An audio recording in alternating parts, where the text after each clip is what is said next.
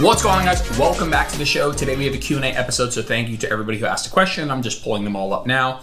I will say, you might hear that I'm like a little bit winded right now. I just did, you guys know I'm training for half marathon, whatever. Um, I just did my, last week I had a really tough, this is non sequitur, sorry for this. Um, I had a really tough workout, one of my hardest workouts on the bike yet, and it really messed me up for a couple of days. I was, yeah, I couldn't sleep for a couple days. I just felt like I was like super sympathetic dominant, super stressed out, like super high cortisol. I just like couldn't sleep for a couple days. And you know, I've talked to my coach Alex Viada, and we were talking about okay, maybe maybe it was the workout, right? Maybe it was literally the workout, but maybe it was other things that were going on. I was in a pretty high stress state at the time of the workout. Um, and then on top of that, it was the hardest workout I've ever done to date. And so it was like, okay, is it you know, we need to find the right balance. Was it that you were carrying a lot of fatigue going into the workout and this put you over the edge? And next week when this workout rolls around, if you're in a totally like normal state of like baseline amount of stress, like this workout will be fine? Or is this workout just in and of itself going to push you over the top every time? So I was like, hey, we need to, I want to do another experiment next week. Like I want to try it again. Um, that was today. And i'm recording this at 8.08 in the morning and i got up early and i did it. The confounding variables. I did the workout fasted. And you know it's not the worst workout in the world to do fasted. It's only a 30 minute workout let's say but it's pretty high intensity so it's pretty glycolytic but it's not super long. And so um, long story short i did okay. Uh, i did about as well as i did last time which i actually funny enough i did really well last time. And i think i did just as well this time but um, yeah, we're in a rush today. We're flying back to Texas today, so we got a lot going on. And so I did the workout, crack acid on, fasted. Um, but right when the workout was done, I felt a little hypoglycemic. I'm not gonna lie, like I had like a, a little bit of the shakes going on. Uh, so I took a shower, made a shake, dumped a, you know, I dumped two of those like mush oatmeals in my shake. Uh, and I need to sip it, but I also need to record this podcast, so I'm going to be taking a sip of a shake every now and then. So I'll try to do it away from the mic, so you don't get that weird slurpy noise. That's super annoying. But yeah, I was like teetering on hypoglycemia, or I am teetering on hypoglycemia. And I'm still huffing and puffing a little bit, but we got to do this podcast, so the show must go on. So thank you to everybody who asked a question. I'll take a sip of the shake and we'll get started. Where am I going to put this? All right. I won't name names. Thank you guys for asking questions. Let's jump into it. First question uh, Opinion on those plate loaded cable systems. Are they flimsy or solid way to save some money? So things like the Titan or the Rep Fitness, they come with a plate loaded. It's like basically a plate loaded functional trainer instead of like a selectorized um, a selectorized build where the, they have like the actual rectangle plates built into the machine versus a plate loaded one where it comes as just the functional trainer with no extra weights on it and then you use your weights your circle plates and you load up each side um, I think that it's a great way to save money, frankly. Uh, the first time I experienced both of these was at the N1 uh, biomechanics seminar in Colorado, and Kaz had both the selectorized and the plate loaded, and, and I could not tell the difference in how they felt, like how smooth they were. Obviously, you need the plates. Um, you know, you need to own those plates already, or you need to buy them separately. Um, but I think it, I think they work incredibly well. I don't think it's a meaningful downside in terms of of, of quality. Maybe it's a little bit annoying to load the plates on and off. Maybe I, I, I don't think it. I think it's a net win. If you're asking me, do I think it's a good way of saving money and getting a functional trainer, and you have to load the plates on yourself? It's a huge win. I definitely think. The one downside is when those plate loaded ones are really light. When you have like two and a half pounds or five pounds, sometimes they don't feel as smooth. But I would say even my plate, even my the one I have is selectorized, um, doesn't feel amazing with uh, it feels a little bit better with a little bit more weight on, let's say. Um, I think all in all, it's a great way to save money and it is a good purchase. And and and if that's your way of getting a functional trainer because it's now into your price bracket, you can save a couple hundred bucks. I think that's a great idea. Next question. Where to start when there are many goals I need to improve on? Weight loss and exercise, sleep, and diet my first thought is get together with a coach. I think that if for no, no, other reason to just have somebody to bounce ideas back and forth with, like what we're doing right now on this on this Q and A. Um, what I will say is if it, there if I'm going to look at this positively, um, uh, where I would go is that hey, you don't you probably don't even need to do all of these to the nth degree to feel a lot better chances are if you are in a state where you're, let's say, not doing any of these really well, that there's really low hanging fruit with all of them and that you you don't have to take them all and you know imagine they're all like knobs on a dial. You don't need to turn them all up to 100 all up to 10 turn them all up to 11 for my people who like have good movie taste. Um, you don't need to turn them all up is my advice. I think you can get low hanging fruit. Don't bite if you're if you are in a state where you have never prioritized any of these and they're kind of all a shit show let's say I think there's low hanging fruit to trying to get a minimum effective dose of each. Don't try and be in a deficit and train five days a week and do cardio three times a week and focus on your sleep and you know totally overhaul your nutrition i think i might pick some things that i feel really that are plausible to you and maybe start slow um, you know if that's the, the one I would focus on last, if we're being honest, is weight loss. And so that's where I'll turn the attention in terms of the bulk of this this answer here. Is the last thing I would focus on is weight loss. I would get your exercise, sleep, and nutrition quality to a level where weight loss is much easier. And so doing weight loss before having those things in check, you might lose some weight because you might for a short period of time really dial in your the amount of calories you're eating, etc. But for the long term, weight loss maintenance and overall health maintenance, you kind of want the other stuff first, a little bit of a cart before the horse moment. And so I would get I would focus on exercise, sleep, and nutrition quality and nutrition consistency before I would worry about reducing calories and trying to lose weight. You might lose weight just by doing that, like just indirectly without focusing on calories, by improving nutrition, eating more protein, eating more fiber, getting on a regular eating pattern, um, you know, having a bedtime and a wake up time that is consistent getting out in the sun during the day help your circadian rhythm and doing more exercise whether that's resistance training or walking or cardio whatever it is i think i would focus on those let's call them lifestyle factors first before worrying about how many calories i'm eating and weight loss. If for two for two, two thoughts and I'll, and I'll move on is um, those things will help your health, improving your sleep, improving your nutrition quality, right? More micronutrients, more protein, more fiber, um, exercise, resistance training, and or cardio. Um, they're all going to improve your health independent of weight loss. Even if you lose no weight, you will feel better and you will be healthier. Period. And I think that's reason enough to start with them. But they also will either cause weight loss just by the, the nature of you improving those things, or they will make any future pursuits of weight loss easier.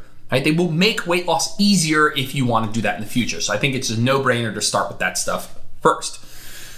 Next question: How do I sign up for your newsletter again? I have a link in my bio, and I hate I hate link in bio. It's the most cringy statement ever, but I have a link in my bio to sign up for the newsletter. It's called the week the Weekly Womp. Um, Womp is the name of this podcast. Um, and in the newsletter, I go through three things. I go through something that's top of mind that week, and that's just something that I've been thinking about, maybe find myself talking about with the clients, something that's top of mind for me. Then we'll go through an exercise of the week where it's just like something that I'm feeling particularly passionate about programming for my clients or myself and why I love it. And you know, you might get a little breakdown of the biomechanics or the resistance profile, stuff like that.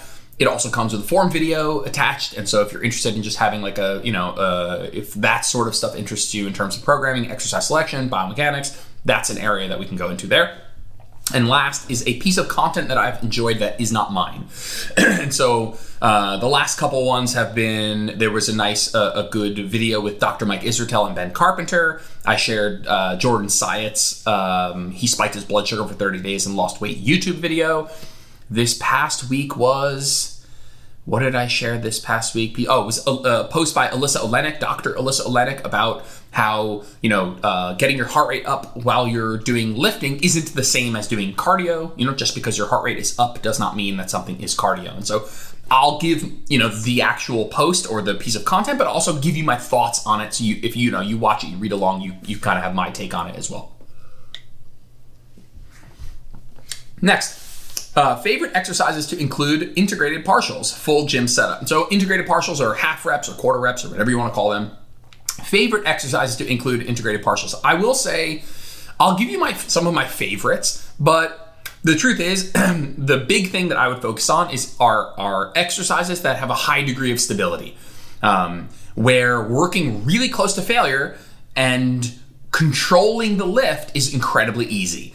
And so I might not do integrated partials on something like an RDL or a free weight barbell back squat, although there are people who really like doing that. So I, I think that you have the whole gamut here. You have the whole uh, so a, a, plethora of things you of, of, movements you can use integrated partials with. Um, and so I prefer doing it on exercises with a high degree of stability, where really controlling the weight isn't hard. So machines, cables, or certain free weight setups where you have a high degree of stability. And so I've been using integrated partials on things like um, some of my lat work, my partials, my chest supported rows. St- again, because it's a chest support, I have a ton of stability. I don't need to worry about stabilizing my body in space. I can just focus on doing the, the rep technique as it's written.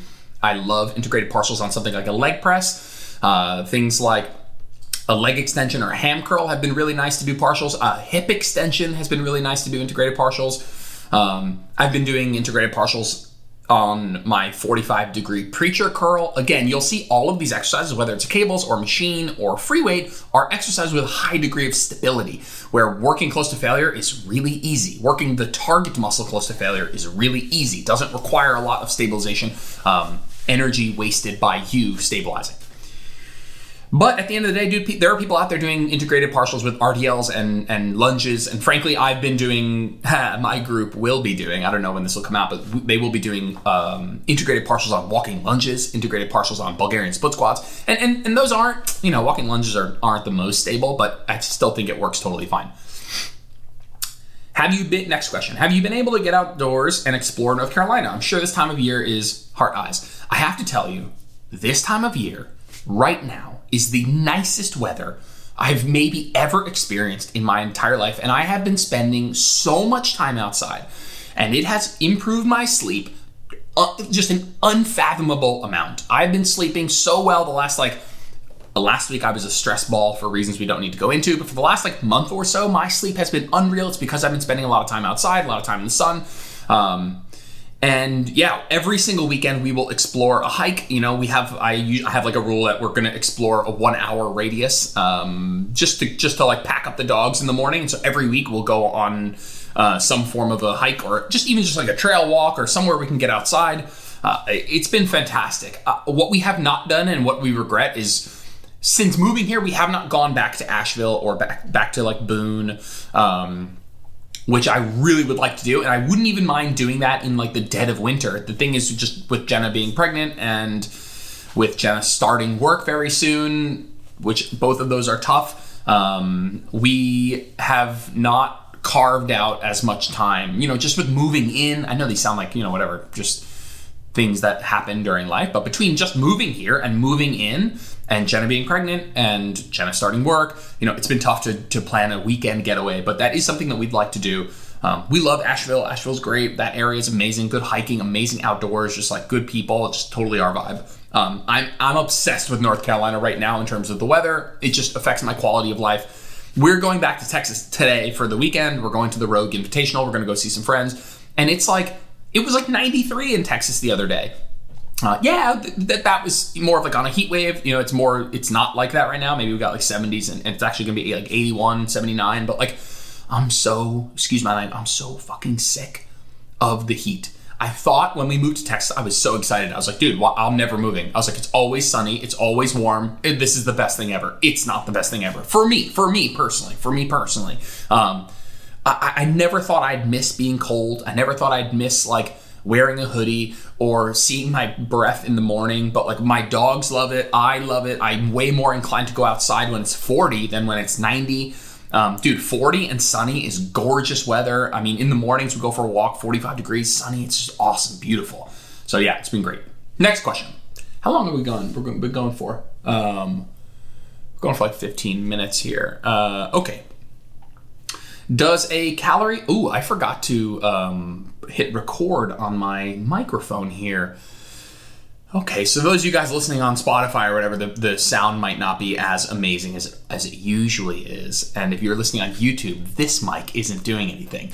Uh, that's funny. I, I, have a mic attached to the camera for this. Okay, anyway, let's move along. Does a calorie deficit have an impact on the immune on the immune system? Absolutely yes, hundred percent yes. Um, it weakens your immune system. Period. I don't I probably don't have much to say on how much it does that, but your question didn't ask that. It says, does a calorie deficit have an impact on the immune system? The answer is 100% yes. If you find that you're sick more often when you're in a deficit, like that, that, that tracks. Yeah. you know you, you have less overall calorie intake, you have less probably less micronutrient intake, and those things absolutely will affect the immune system. Um, shocking. Next question. Shocking news. Morning walk is a little quicker if you jog a little. Uh, mind blown. And, and, this is probably, I think, in in in uh, response to my newsletter this past week, where I was talking about like, yeah, walking is epic. Walking is underrated. Walking is so freaking good for physical and mental health. But if you never, ever, ever do any slightly faster cardio. I don't mean sprinting. There's a whole there's a whole fucking spectrum between walking and sprinting. If you never do anything faster than walking, there might be some health benefits for you to do or, or by doing something slightly faster. And one of the ways to very gently incorporate that is when you go for your walk, maybe do a 30 second jog once in a while. It doesn't need to be structured. Just say, hey, I'm gonna walk.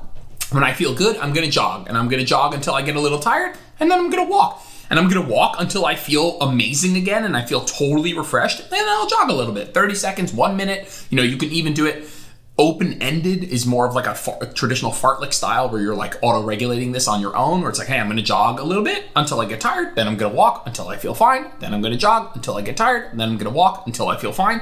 And that's pretty cool.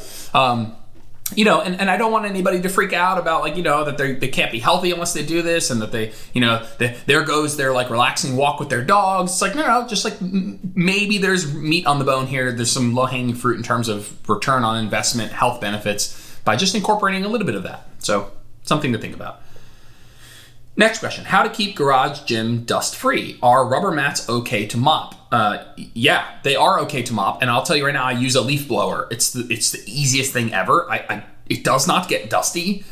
Um, well, I'll say two things. You might think it's you might think that there's dust. My, maybe my threshold for what I think dusty is is lower than yours.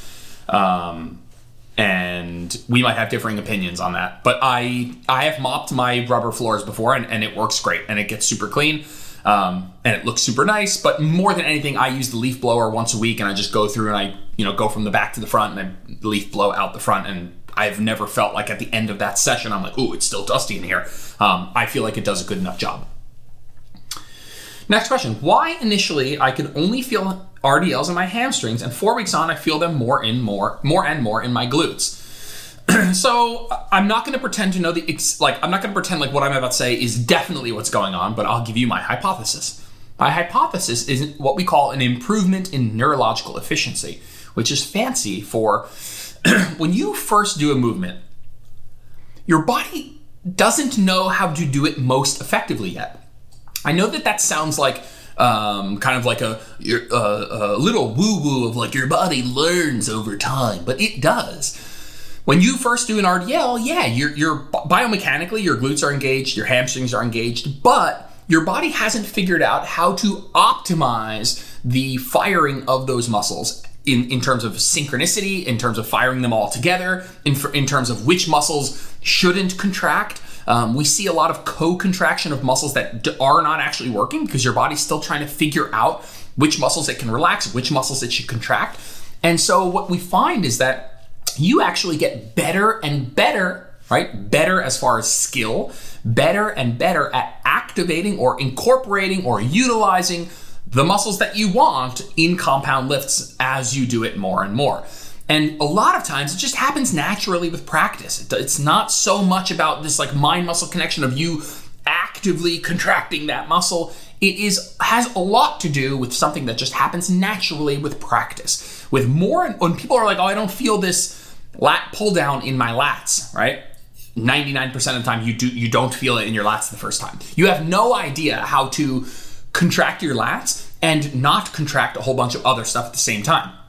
But over time, what you'll find is that mind muscle connection or that ability to feel it in the muscles that you want to be working will improve. Now, it doesn't always have to improve. It's not always something that you have to be so worried about. So, uh, if you're listening to this and you're like, well, I do RDLs and I never feel it in my glutes, I've been doing it for years, I wouldn't worry about it. I would still, 90% of your focus should be doing exercises in a way that makes biomechanical sense. You should not be overly stressing about where you feel it. And so, if that isn't the case for you, I wouldn't worry about it too much. But I, I am not surprised that over a certain number of weeks, you are improving in a mind muscle connection. That's totally normal. And that happens with an improvement in neurological efficiency, which is just your body's ability to contract the right muscles in the right synchronicity, um, to relax other muscles to have less co contraction. You know, when you do uh, a glute bridge, a big one for me is a glute bridge. When I do glute bridges for the first time in a very long time, I get a lot of quads and a lot of hamstrings. And, and um, it's not like it doesn't wreck my glutes right away. Another one is a hip extension.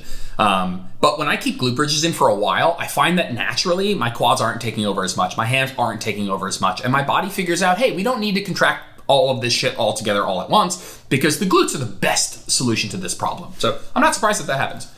Um, what do we got here? We have time here. Got 10 more minutes. Um, are we doing garhammers this meso? Uh, I think you mean this upcoming cycle. We are not doing. Well, do I want to give that away? We're not doing garhammers, but they will be available as a swap. We're going to be doing hanging knee raises. For those of you guys listening, for, for my group program, this next upcoming cycle will be the first cycle that we ever have optional ab exercises. I my group is all about efficiency, time efficiency, letting people get jacked great results in less time. And so I always hesitate to add a bunch of optional shit on top of it because I always feel like people get a little bit like, you know, um, guilty when they don't do everything that's prescribed. But I will be adding in two very optional ab exercises. I'll tell you, one of them is a stability ball crunch or a, or a ab mat crunch and the other one will be a hanging knee raise, but garhammers will be an available swap for the hanging knee raise if you want. Next question Should we care about sugar or added sugar? Strawberries are good for you, but have sugar. Do we count that sugar if we are trying to limit sugar? So, I personally, under almost all circumstances, would not recommend tracking the grams of sugar that you eat. I think that's a slippery slope based on exactly what you just said, which is like, well, my strawberries have sugar, my banana has sugar, my blueberries have sugar, you know, my my peaches have sugar, um, and that throw, you know, my sweet potatoes have sugar, and that throws a wrench in this. It's a very big confounding variable because those foods are incredibly healthy, incredibly nutritious, high in fiber, high in micronutrients, high in antioxidants, like high in a ton of really good things. They also have sugar. And so I wouldn't count sugar. I wouldn't even track added sugar. Now, that doesn't like like here I'll say one statement. Here's a statement. A diet that is very high in added sugar probably isn't a good plan. I'll say another statement. That doesn't mean you should track added sugar. It just means that if uh, if it's almost like a proxy for overall nutrition quality. Like if you eat a ton of foods that have added sugar in them, I bet you those foods are also lower in fiber, lower in protein, lower in satiety, lower in micronutrients on average, not all the time, but on average. And so, yeah, I might say, hey, a diet high in added sugar probably doesn't represent a very nutritious balanced diet but that doesn't mean I would track added sugars. Um, I actually would not track sugar at all. I think the, the only person maybe is a diabetic, but that's mostly from a glycemic index, from an insulin, um, from like a giving insulin perspective where that might matter. I wouldn't track added sugars. I wouldn't track total sugar.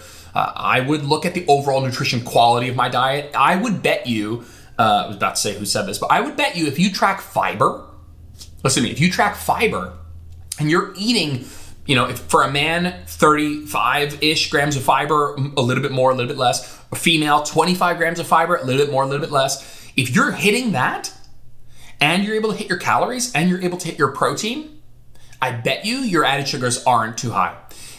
P.S. If you did all those things, then there is no such thing as too high added sugar, frankly. Um, the downfall of a diet that's high in added sugar is that what I just said will be harder. It will be harder to hit your fiber because foods that are high in added sugar probably are also uh, aren't also high in fi- uh, fiber because foods in high in added sugar probably aren't super satiating, so it might be harder to hit your calories. Foods that are higher high, higher in added sugar might be higher uh, lower in protein, and so if you focus on doing the things you need to do, I bet you the added sugar in your life isn't making a big uh, down isn't your downfall if you hit your fiber targets for the day hit your protein targets for the day hit your calorie targets for the day then I think the added sugar thing will is it, not I think it is actually a non-issue at all. The downside of added sugar is it will make those things harder. And so if you focus on hitting those things, then you've fixed, you know, whatever the problem was that needed to be fixed. Okie doke. Oh, we have a lot more. Oh, snap. Okay. Um, any rules of thumb for how much to increase weights for lower versus upper exercises? I wouldn't think about it in terms of lower versus upper. Two answers for you. One is roughly 5% is a, is a jump that you can make. Um, you know, the, the, not to get overly like pedantic or, or even philosophical about this question, but the answer is depends how much you can add, right? I mean, like if you do a set of glute bridges at 100 pounds, and you're like, okay, I'm going to go up and wait. How much should I go up? I, I, don't know. Uh, how easy was it? Do you know what I mean? Like if you did 10 and you had 40 RIR and it was a fucking joke, then yeah, you could add a lot of weight. But if you were like, hey, I've been working really hard at RDLs, I finally got 10, 10, 10 across the board, but it was really effing hard how much should I go up in weight so I don't drop my reps all the way down to three, four, five? I think 5% is a super rough, like total g- generalization, but something to keep you in the ballpark. 5%, right? If you're 100 pounds, you go up five pounds. 200 pounds, you go up two and a half pounds. Um, I think that that's totally fine. 5%, you know, 5 to 10%, right? 10% is a huge jump, but might be possible on some things where you lift a lot of weight, like leg presses, etc. Another answer that I think I would stand by is whatever the smallest increment available is, period. You know, whatever the smallest increment that you can find is. If you're doing dumbbells, sometimes that's the next available dumbbell. If you have fractional plates, maybe it's a fractional plate, right? If you're on the lat pull down machine, maybe it's just, or on a cable machine, it's just putting the pin down one notch. And so sometimes you kind of just need, if you're on the leg extension, it's putting the pin down one notch. Some machines have that little like click thing where you can go by five pounds. I might go either by the smallest increment available or by roughly 5%. But there is no perfect answer because it depends on how easy the set was for you. But if you're like really up against it and you're trying super hard, but you also think you can do a little bit more next time, I would say whatever the smallest increment of load available to you is, or something like 5%. So with free weights, sometimes that's fractional plates, sometimes that's the next dumbbell up, sometimes that's a pair of two and a half pound plates, sometimes it's a pair of five pound plates. I would go with whatever the smallest increment available is. Next question Does dancing count towards step goal? Of course it does. Absolutely it does. Dancing is an amazing way to accumulate movement and activity. I mean, absolutely yes. Everything, I'm not going to go on a rant here, I'm going to stop myself. Everything counts towards your step goal. Everything. Your step goal, let me be very clear. Your the, the point of counting steps is because it is a decent proxy for overall movement right? It doesn't tell you how fast you went, doesn't tell you how intense your cardio was. It just tells you how much you did, the total volume of movement. And so dancing absolutely goes into that 100%. And I love that. I would love. It, it, you know, I was gonna say it warms my heart, but that's like a weird, annoying way of saying this. But like, I love the idea that somebody would be like, "Hey, I love dancing, and it's a good activity. You know, can I think of it that way? You absolutely can. Absolutely yes. I think of playing with my dogs as as you know, towards my step goal or part of an active lifestyle. 100%. Taking the dogs, Jenna and I take the dogs to the field, we throw the ball, we run around with them. Like, yeah, that's part of an active lifestyle. Absolutely. Alrighty, what do we got here? A couple more. Still feel like a little uh, hypoglycemic here. Got a little, got a little shakes here, but but hopefully blood sugar getting back up to speed here. Easier calisthenics for a rest day because I suck at rest days. I would not do that. Um, it's not the end of the world. Like if you're like, I did a couple push-ups and squats today. It's like I, just it's to me, it's you checking um, a psychological box that represents like I feel really guilty when I don't do something, and if I just do this thing, then I'll feel less guilty. And so I think that that's a really guilt-driven way. I think you saying I suck at rest days means I have some bigger shit going on in terms of my inability to, um, you know, my attachment to movement insofar as like I feel like I'm going to get fat if I take a rest day. I feel like I'm going to lose fitness if I take a rest day. And those just aren't true. And so I might look at your relationship with exercise and say, am I, am I doing this for all of the positive benefits that I'm getting? Or am I doing this out of like a fear of self loathing, a fear of, of getting fat, a fear of losing fitness? Um, and and, and I, I want to be clear sometimes that fear of like you know i i'm afraid of growing old and being brittle and being you know not physically able. And, and so i'm not saying that that like that fear categorically can't be a positive thing. It, it motivates me to do better. But if you suck at rest days insofar as you have to do some push-ups and go for a jog because you feel like you're going to get fat if you don't then yeah then that is something i'd look into as far as a relationship with exercise a relationship movement perspective Okay, lower belly fat on women when you are fairly lean everywhere else? Question mark. Um, I'd love a little bit more context to this question, but I'll take a stab at it. Well, oftentimes what happens is when women enter a certain age, perimenopause, menopause, we see based on hormonal shifts that fat distribution changes. Where you hold on to fat changes. And during this like midlife phase of a woman's life, we do see a fat redistribution around the belly. That is a true. I mean, people a menopause belly or whatever the hell people call it. Like, yeah, th- there's fat redistribution there. The second thing that you might be talking about is just the fact that straight up, whether we're talking about midlife, talking perimenopause, menopause, forget all that for a second. Dude, belly fat, like around the belly, around your organs, might be the last place you lose fat. Just period. End of story. It might not have anything to do with what I just said. It might just be that that's where you hold on to fat. Like you might lose body fat in your limbs your quads, you know, might start to see some definition. Your arms and shoulders might see some definition before you start to see definition around your abdomen. Like joint, like everybody basically falls into this category. And so you might say, well, I feel pretty lean everywhere except my belly. Yeah, that's probably the last place that you lose it. Your belly, your hips, your glutes, um, upper thighs. That tends to be where we all hold on to fat the most. So, number one, this is just kind of normal. Um, number two, maybe it's a fat re- redistribution thing. But yeah, overall, that that's totally normal. If you were like, yeah, man, my my limbs really hold on to fat, but my, I have a six pack, that would be weird. Like that would that doesn't happen, you know. Um, gotcha. Cool. Um, all right, let me. I always feel guilty not answering all of these. Um, all right, we're going six more minutes here. Uh, okay, cardio and cardio and weights okay to do in the same day. Which to do first? How long to rest between cardio and weights? Here's the deal. It depends. It depends how much freedom you have to do them at different times of the day. And so I'll start with if you have all the freedom in the world, here's what I would do.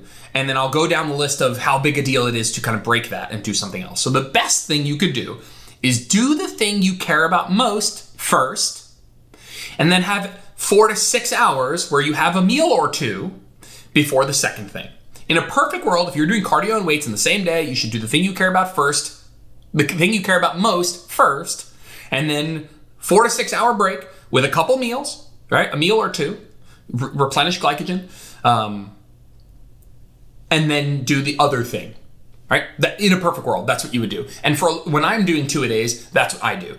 Um, when I'm doing two days, typically I'll lift first, and then I will lift around eleven and then I will go back to work. I'll have a couple meals, and then I will do my cardio around five. And so it's a six-hour break, uh, and that's typically how I'll, do that in a in a normal day. Um, but that isn't always feasible for everyone. That to me, I, I already know that this is a ludicrous schedule I have, and I'm never going to keep this up long term. So if you need to do them in the same session, I would start with the one you care about more. Right? If you're going to do them back to back, start with the one you care about more. Period. If you do them back to back, it's still fine. You're still going to make adaptations for both. right? you, seriously, you will. You might perform on the second thing worse than in the first example where you have four to six hours and a couple of meals. You might perform on your run after your lifts worse than if you had four to six hours and a couple of meals.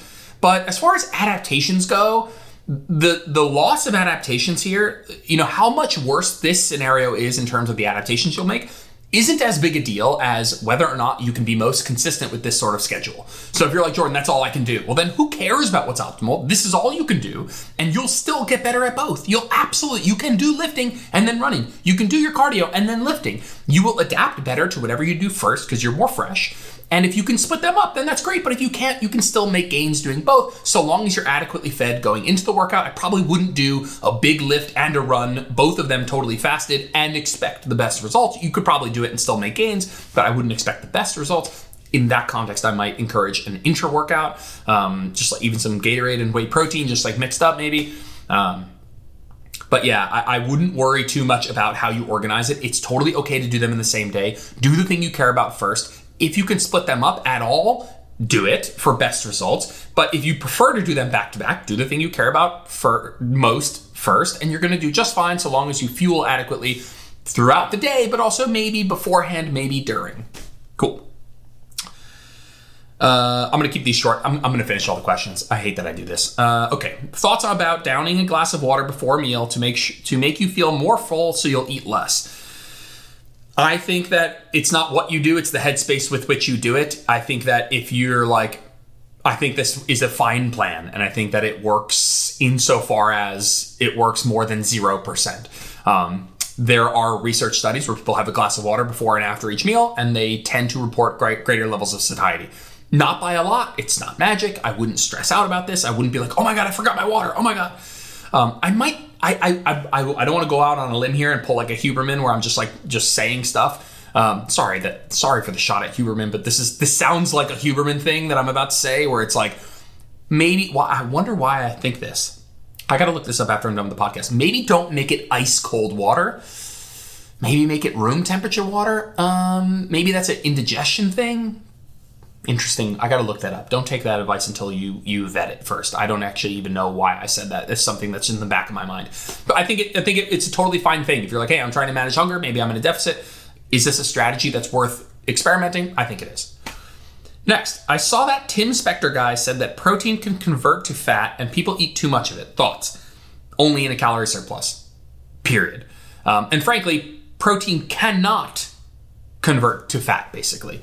Um, and so tur- your body, even in a calorie surplus, your body won't turn the protein into body fat. It will basically almost 100% of what becomes body fat is dietary fat. And so, long story short, any application of what you're talking about here, my thoughts are that it's bullshit and that uh, everything you thought is just bullshit. It's so funny because whenever people ask me about like a, a a thing somebody said. Is this true? It's almost never true. Like actually 99% of the time it's bullshit. Like 99% like you know it's bullshit because you're asking me. Um, protein can convert to fat. First of all, it it, it almost cannot, like, not categorically, but it's a very small percentage. But what I just said about it can't convert to body fat is, is irrelevant. It's just irrelevant. If you're in a calorie surplus, you're going to gain body fat. Who cares if it was a conversion of dietary protein and amino acids to body fat or if it was dietary fat broken down triglycerides into body fat? Who cares? It's going to be the same amount of body fat if you're in a surplus. Period. End of story. And so, yeah, this is dumb. Not you are dumb. That whoever said this is dumb. Um, not a thing. Which is healthier for dessert? A five ounce glass of red wine or a piece of chocolate cake? It, it doesn't matter. Neither, if you have, if two people are eating the exact same diet, one of them ends the day every single day with a glass of wine. The other one ends the day with an equal amount of calories from chocolate cake. Let's talk, take the calories into account. Let's say it's the exact same amount of calories, but every single other thing that these people do is equal. I don't think there's a difference in their health, their health markers. I really don't think so. However, I guess um, yeah, I, even if this was every single day of your life, I still bet you that if all else is equal, there's no difference. If I had to bet, I'd say the alcohol is worse. Um, if I had to bet on which one, I'd, I'd say the alcohol is worse. From a because you said dessert, I'm guessing that that's after dinner, and maybe that's seven, eight, nine o'clock. And I would say that even one glass of alcohol, one glass of red wine, can impair optimal sleep.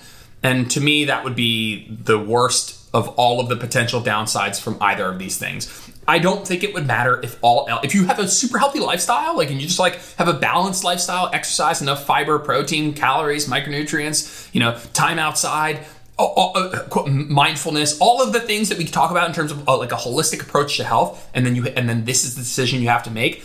Is it going to make or break anything? I don't think it will. What's my opinion on Connor Harris? This is a these are tough questions by the way. If you ask me my opinion on somebody, it's it's it unless they're a complete quack, like it's really tough to say. So what, what's my opinion on Connor Harris? Um, the person says 12 months of PT chiropractic and I still have nagging pain postural issues. Um, first of all, I think Connor Harris is mad smart, super duper smart dude. Um, had a chance to meet him and sit on sit in on his presentation in the coaches summit. I think as far as people in the PT realm, um, I think he's super duper smart. Does that mean everything he says is is gold and that like he is going to fix everybody's pain? I don't think he would even say that. Um, I don't know why you have still have nagging pain. I don't even know what postural issue means, by the way, because that to me kind of signals like a misunderstanding of posture. There is no such thing as good or bad posture. The the worst posture is the one you keep all the time. Um, Uh, and so I'm not even sure exactly what you guys did. I think Connor Harris, if you had, uh, if, I had to go to a physical therapist or a chiropractor, Connor Harris would be at the top of the list. Does that mean that I expect him to fix your pain? I have no clue. I have no no clue what you did, no clue what what's wrong with you, none of those things. So I have no idea. I think Connor's super smart. That doesn't mean that he's going to fix everybody's pain. Recommendations for home gym flooring. So both times I've built my home gym, once in Texas, I rebuilt it here. I have used um, horse stall mats from Tractor Supply. Go to Tractor Supply. They are usually four by six feet horse stall. They're made for horses, uh, rubber floor mats, and that, that's what I've used every time. Now I know that there are more more expensive, more fancy, nice like real gym flooring options you can go with. I've never ever gone that route if we move into our dream home that I'm going to be there, that I know I'm going to be there for the next 20 years, I might invest in somebody coming to the house and and and actual square footage, like building out a, a perfect floor. You know, when you buy four by six horse stall mats, you have to organize them and cut them a little bit so they fit into your space, which I did, which with little issue. Um, um, but I think if I was, if I knew I was like the next time we move, whatever that is, uh, I suspect I will have someone come in and professionally do that. Next, last question. InBody scan says 30% body fat. I know it can be BS, but isn't high body fat not great? And that's high. I don't give a fuck about your InBody scan. End of story. When I'm looking at markers of health, that that just isn't going to be one of them. Um, I don't care about your InBody scan. I think InBody is not worth doing. Um, yeah, 30 percent body fat for a female isn't isn't amazing. It's certainly not like on the lean side. I know the person asking this question. You're incredibly healthy. Um, if if and it's funny, I know the person asking this question, and if the InBody says you're you're 30 percent body fat, it's even more kind of bullshit. Um, I would not use the InBody scan to to measure health. I would look at um, things like blood markers, your blood lipids, your blood sugars, your inflammatory markers. Um, I would look at long term markers like HbA1c. Again, lipids, your ApoB. I would look at um, liver enzymes. I would look at all of these markers of health that are more directly correlated. I would make sure you're lifting weights. I would look at things like bone density for strength. Um, yeah, I really this your what your InBody says wouldn't be in the top ten things I would use when I'm figuring out if a, if a, a, patient or client of mine is in a healthy state um, is just not something I would use. To me, that that's a um, um, an error based on uh, the machine, so a machine error here. Insofar as InBody isn't perfect and takes InBody can only tell you two things: um, what is fat and what is not, and or what is not fat and the rest. Um, I might have that wrong, but it only breaks down two, two categories: fat and not fat. Um, and and so there are a lot of liberties that are taken. How much glycogen you're storing, how much water you have, organ weight, and so there are just there are just confounders that make an InBody. Like I know that this is fucking with your head, and that's why I hate InBodies because you are now like, oh my god, am I not healthy? You are. You are. I know you are. Um, and if you were 40% body fat, 50% body fat, I still would say, hey, but what does your blood work say? What does the rest of it say? What's your what's your cardiovascular health? What's your resting heart rate? You know, like let's look at some other actual markers of health. Um, I know that having a lot of body fat isn't amazing for health. Having low muscle tone isn't amazing for health. But there are other more direct markers I'd look at than what the InBody says. I trust blood work way more from an accuracy perspective than I trust InBody. So, all right, guys, thank you for listening. Sorry about the audio. I forgot to hit record on my this fancy mic here. Um, so if you're watching on YouTube, this is normal audio, but otherwise, you got the shit end of the sick day. So, thanks, guys, for coming. Talk to you next episode. Thanks for tuning in to this episode of Where Optimal Meets Practical. If you liked the episode, it would mean the world to me if you posted a screenshot to your social media or left a five star review on iTunes. That stuff really helps. If you ever want to get in touch with me, just shoot me a DM on Instagram at Jordan Lips Fitness. I'm always around to chat. Thanks, guys. Have a good one.